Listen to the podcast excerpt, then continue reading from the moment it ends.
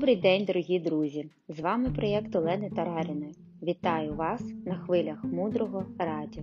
Блокнот, ручка для запису і трохи вашого часу для важливого і цінного. Мудре радіо. Слухай голос. Сьогодні ми розглянемо дев'ятий принцип. Дев'ятий принцип це співчуття, співпереживання проблемам і стражданням інших людей. Негативний аспект це злорадство коли ми радіємо, що в іншої людини сталася неприємність. Дев'ятий принцип перегукується з восьмим принципом. Порушуючи його, ми відчуваємо приховане задоволення, коли інші люди відчувають труднощі, особливо по відношенню до неприємних нам людей. Дуже легко проявити співчуття до близької подруги, і складніше це зробити по відношенню до того, хто вас в минулому скривдив, або, як вам здається, став причиною невдачі в вашому житті. Люди люблять читати історії. Рейтинги журналів, інтернет-видань неймовірно підвищуються, коли вони пишуть про проблеми знаменитостей. Більшість людей зачитуються цими розповідями без всякого співчуття. Давайте подивимося, чим сходять насіння неспівчуття до інших людей. Коли ми самі опиняємося в скрутній ситуації, ми хочемо, щоб нас вислухали, підтримали. Але якщо ми не підтримуємо інших, то самі опиняємось в складній ситуації і поруч не буде нікого. Нам самим потрібно проявляти співчуття до інших людей, і очевидно, що іншим людям теж приємно і важливо відчувати підтримку і співчуття. Це приносить полегшення, комфорт і відчуття захищеності. Майкл Роуч наводить такий приклад. Уявіть, що ви дивитеся новини і ви чуєте, як хтось, терорист чи злочинець, був розстріляний поліцією на місці.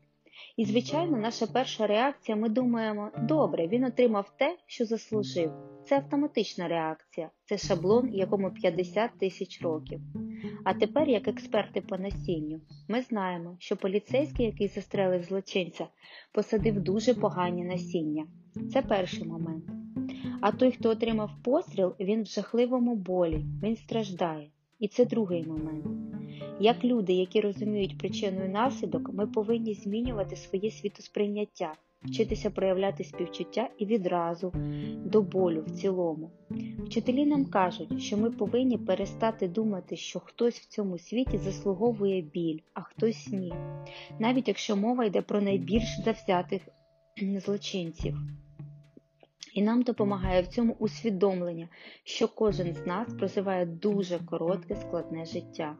Поки не трапляється диво, до якого ми всі прагнемо, життя кожного з нас зводиться до старості і смерті і втрати всього, що в нас є. Тому, якщо комусь в цьому житті відведено пару хвилин щастя або успіху, ми повинні цьому радіти.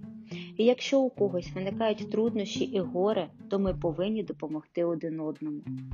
Дотримання дев'ятого принципу також не зловтішатися, не бути пихатим в гордині, а відчувати співчуття до тих, хто незадоволений чимось, не судити інших, не судити себе, не порівнювати себе з іншими.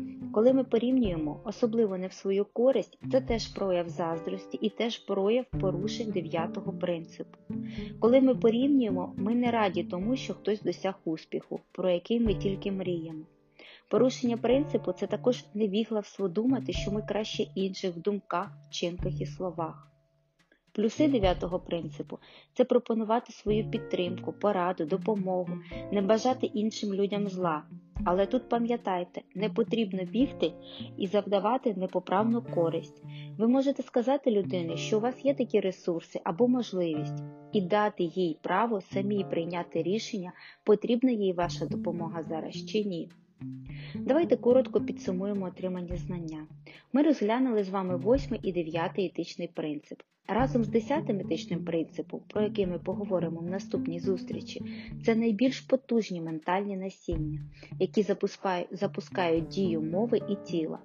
Дев'ятий принцип це співчуття проблемам і співчуття іншим людям. У мінусі це злорадство. Якщо ми порушуємо дев'ятий принцип, відчуваємо приховане задоволення від бід інших людей, то це повернеться до нас дуже важкими ситуаціями в майбутньому. Якщо ми хочемо, щоб підтримали нас у складній ситуації, нам потрібно співчувати труднощам інших людей. Ми повинні перестати думати про те, що хтось в цьому світі заслуговує болю, а хтось ні. Не злорадствуйте, не судіть, не порівнюйте себе та інших. Далі глибше.